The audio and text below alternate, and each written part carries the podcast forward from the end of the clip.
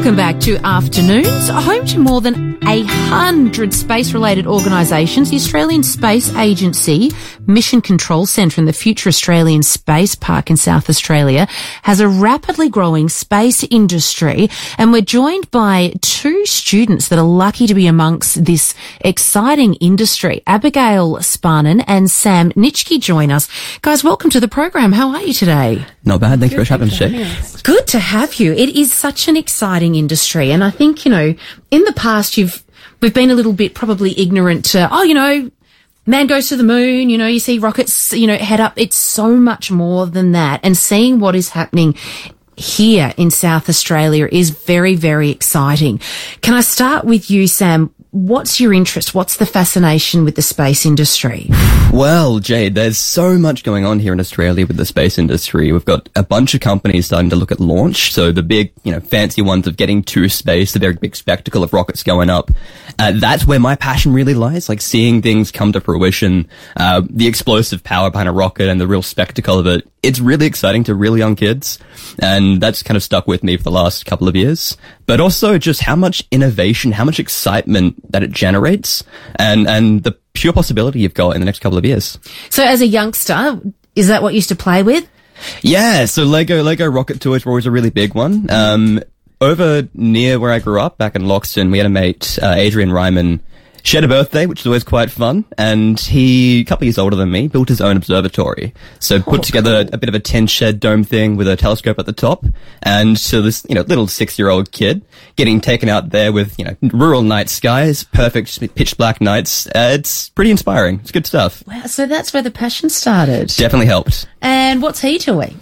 So right now he's he's retired on his farm, kind of going about that. Loves his grandkids, so you yeah, know. so didn't get into the space industry. You did. Yeah, so he was a little bit later in life, and he's you know following his his passion with his family at the moment. Um, but he's a really young kid who he likes space and thought, you know, what's give him a hand.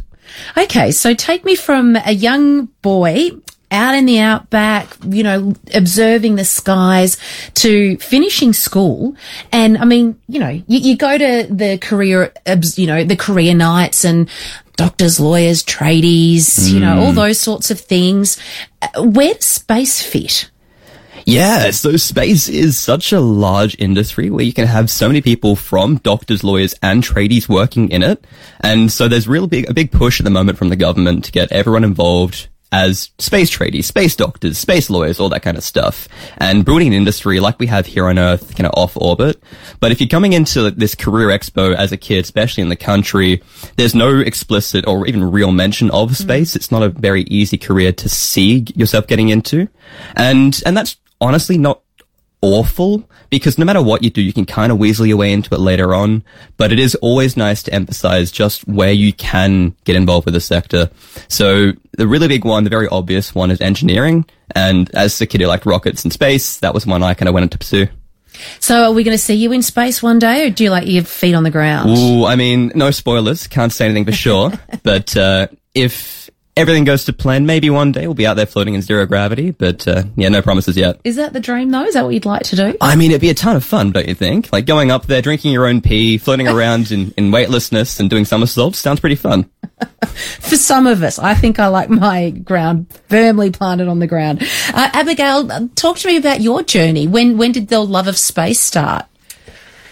So ever since I was a little kid, um, you know, I've always loved space. I had one book that was an astronomy book and I had photos of all the planets. Um, but that was the only exposure I ever had to space growing up. Uh, so I'm from an even smaller town than Sam.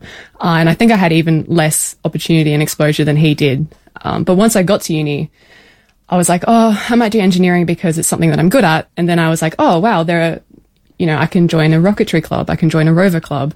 I can learn how to create autonomous software for, you know, NASA, um, as a competition. And I realized that, wow, the space industry is something that I can actually get into. Um, and I think my passion kind of reignited once I got to university.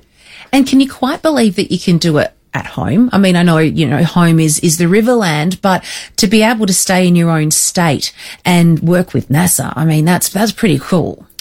Yeah, it's kind of crazy. I, you know, talking to people from Victoria, Queensland, they're like, oh, there's so many opportunities in South Australia, uh, which I never expected. I always thought I would have to move. You know, either to Sydney, Queensland, or, you know, the US because that's where the space industry is. Like if you want to become an astronaut, you go to America. Yeah. What's the end game for you? I mean, ultimately, you know, every little kid who loves space wants to become an astronaut and, you know, see the Earth from a different perspective. Um, but I think shorter term, I just, I'm really keen to start pioneering some of those technologies that are made here in Australia, you know, working at some of the startups, you know, maybe starting my own company one day. Um, but yeah, keeping it local as well. I mean, Spartan Industries sounds like a great space company. I, I like the sound of that. Uh, can you tell us a little bit about the rural outreach program you coordinated for your hometown in, in Pinnaroo? Yeah, so a couple of months ago, I had an idea that I really wanted to showcase all these projects that I've been a part of at uni to my hometown because I you know, was never exposed to that at all. And I thought, you know, I finally have the opportunity to take that back to the people that, you know, raised me and taught me who I am. So I got together 15 students from the uni, most of whom are just my friends. Um, we had rockets, rovers, we had a robotic hand that someone had built. We had a whole variety of projects. Um, we went down for a weekend. Um, so one day we went and spoke to the local primary school. We also did some activities where the students from Adelaide got to learn about rural life and the challenges that are faced there. Um, and then we also had a whole community expo where we had, I think, almost 200 people come through um, and just talk to us, get their hands, you know, building some model rockets um, and learn a little bit about technology and what they can do. So mainly to be able to show to the young kids, dream big, like not just, you know, internationally, but you like outer space big. Was that basically the, the message? Yeah, a big part of it. Um, and another part of it was also um, showcasing to people in Adelaide the what there is in rural tech uh, and you know the challenges that are faced there and how we can apply our space technology to rural technology. Abby does mildly undersell this program too. Uh, 200 people is like half of her hometown coming out to see this thing. So it was a very impressive event and she did a great job towards it. And yeah, space tech and rural stuff comes together quite nicely. Yeah, that good for you. That's so good. It's um, it, it is a huge industry, and a lot of us don't quite realise what eh, goes on in that little hub there. Can you maybe shine a light on on some of the projects that you've come across in the time that you've you know been been working there? I mean, in the space industry, there's lots of startups doing some very interesting things. Like you've got people 3D printing satellites these days, which is a really wild concept to think about. Like a couple of years ago, satellites size of buses made, you know, for millions of dollars, billions of dollars. Now they're making them on a metal 3D printer, which is pretty cool. Wow. Um, yeah, that's happening at least in progress with the company here in Adelaide, which is fantastic to hear. And then you've got other companies doing things like monitoring wind turbines from space. So vast variety of stuff, and especially from Abby's Expo, we learned a lot about how NDVI imagery, so spa- space satellite imagery, is used to monitor crops around the world and mm-hmm. check for diseases and water usage and nutrient stuff and detect problems before they really are visible to farmers. That must be really changing the face of you know the agriculture industry in a, in a huge way. You know, dating back only a few years, you'd have farmers jump in the car and probably have to travel hours to go and check the rain gauge or check you know little things. So how is that changing for them? Yeah, I think, I mean, at the moment, the agriculture industry, farms are getting bigger. You've got less people looking after the farms, but the demand is getting higher than it ever was. So these sorts of cha- changes are taking over rapidly, and people are really, really keen to adopt them. So what do you mean? Like there's there's satellites that they're putting onto their farms that they can just tap into and, and read information that they, they used to have to physically go out and, and get themselves. Yeah, so satellite imagery is a big one. Um, Also, just smart monitoring. Um, so being able to go out, take a soil sample, you know, and be able to like extrapolate that data all across your farm.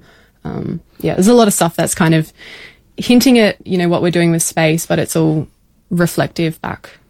And on that smart monitoring stuff, you've got a company like Myriota and Fleet trying to build sensors that are just remote out of the paddock mm-hmm. and you can send them via satellite back to your farmer. And so, yeah, real big stuff happening. We'll hear about some more big stuff after this short break.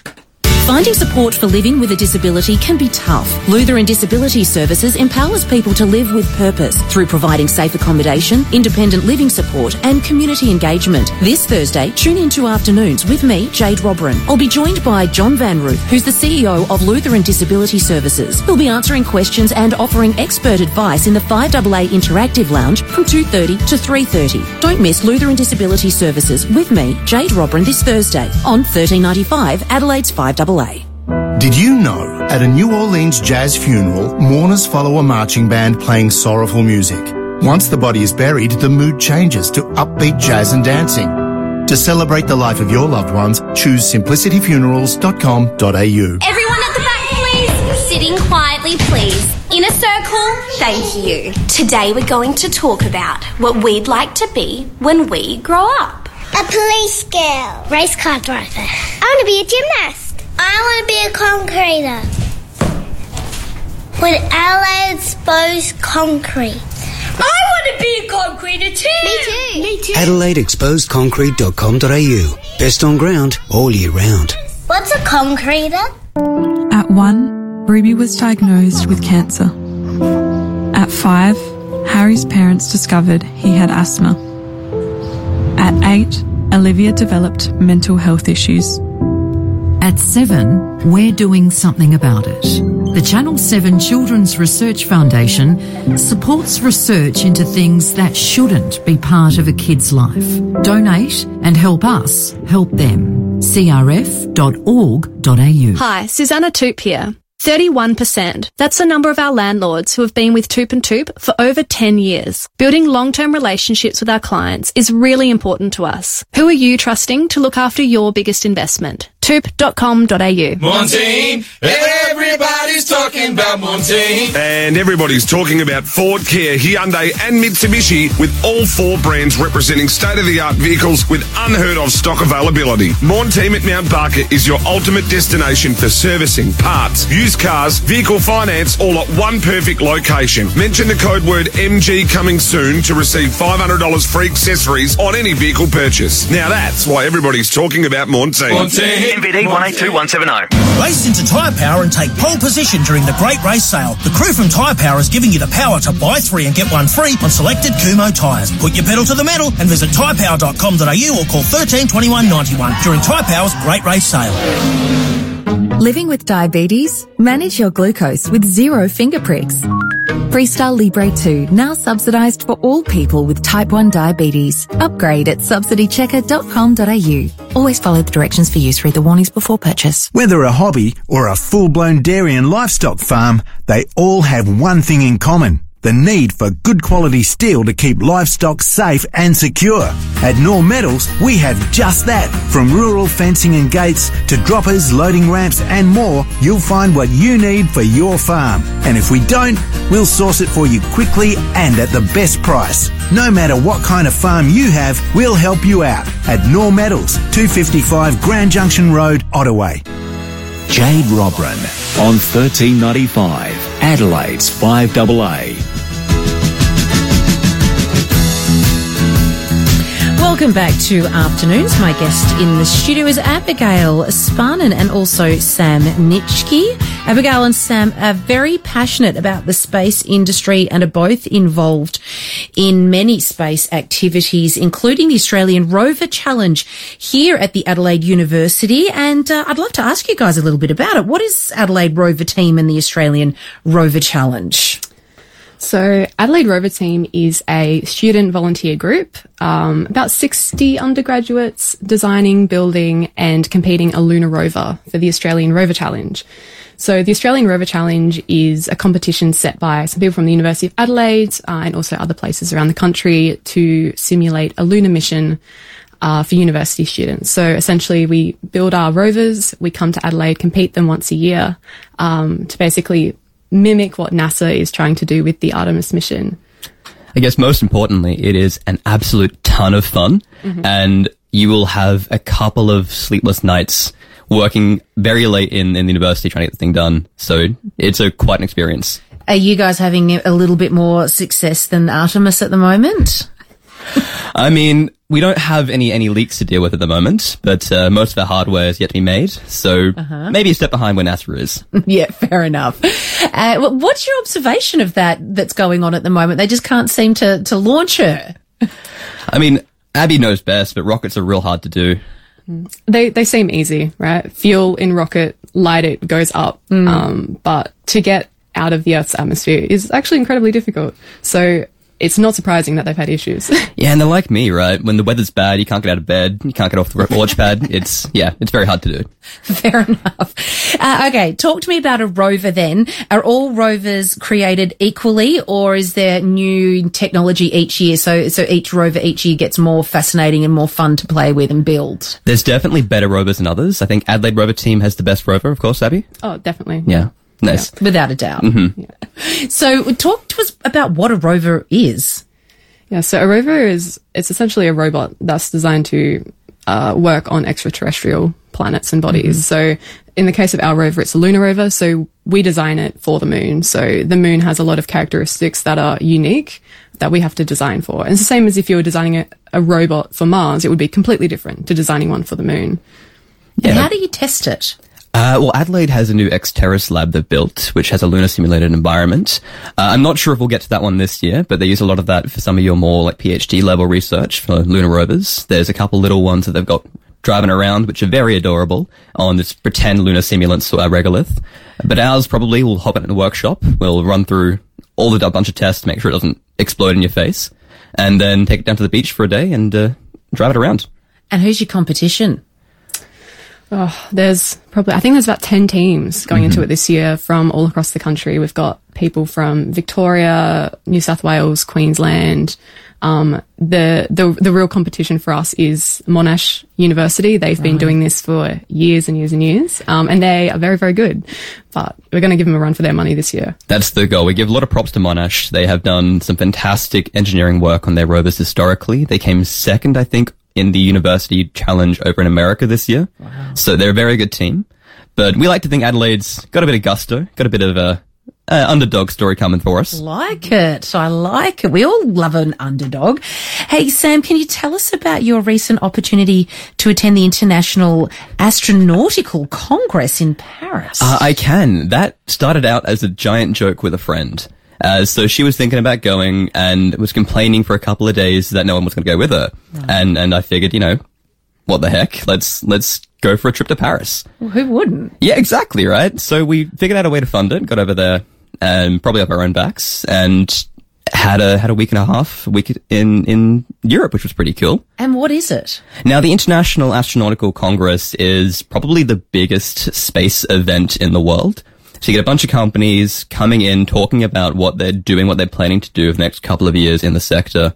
And it's a really great overview of what, say, Japan or, uh, you know, France or Australia is doing on the international stage. And it's an opportunity to show off a little bit of what your country is capable of. What blew your mind?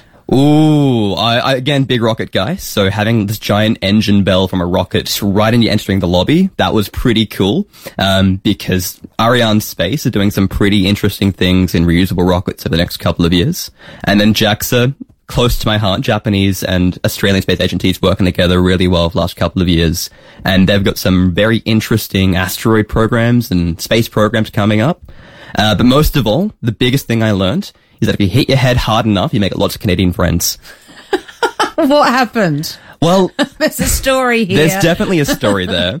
Uh, not knowing enough French to navigate around becomes a bit of an issue Mhm. when you rock up at the back of the IAC center and have to take a shuttle bus around to the front.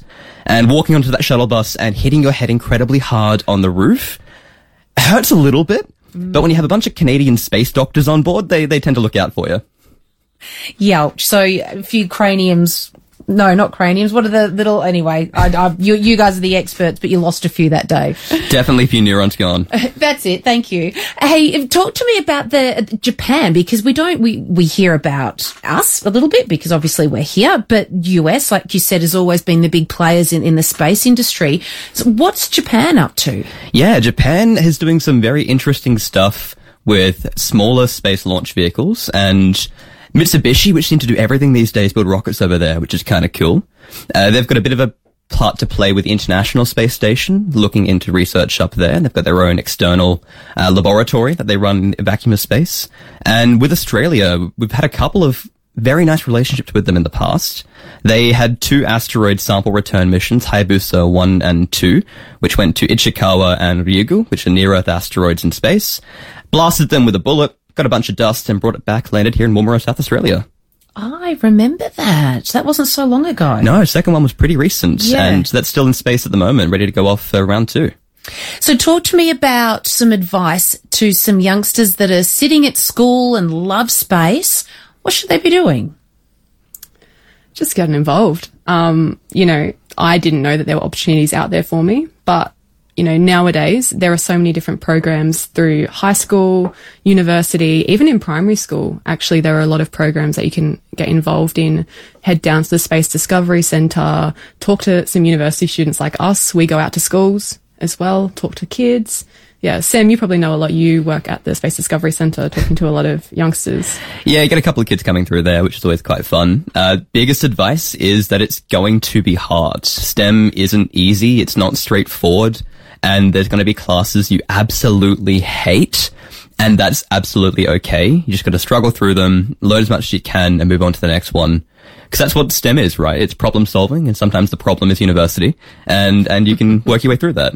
It's good advice, actually, because not everyone likes that whole environment and studying. It's the end game that you're wanting to get to. So a little bit of pain, a Mhm. long term gain. Absolutely. So nice to meet you both, and I can't wait to read about what you will be doing in the future because no doubt it will be absolutely amazing. Really nice to talk with you today. We'll uh, we'll watch your careers blossom with intent. Thank you so much. We're going to take a short break. Coming up next, we'll be joined by singer songwriter Anthony Kalea.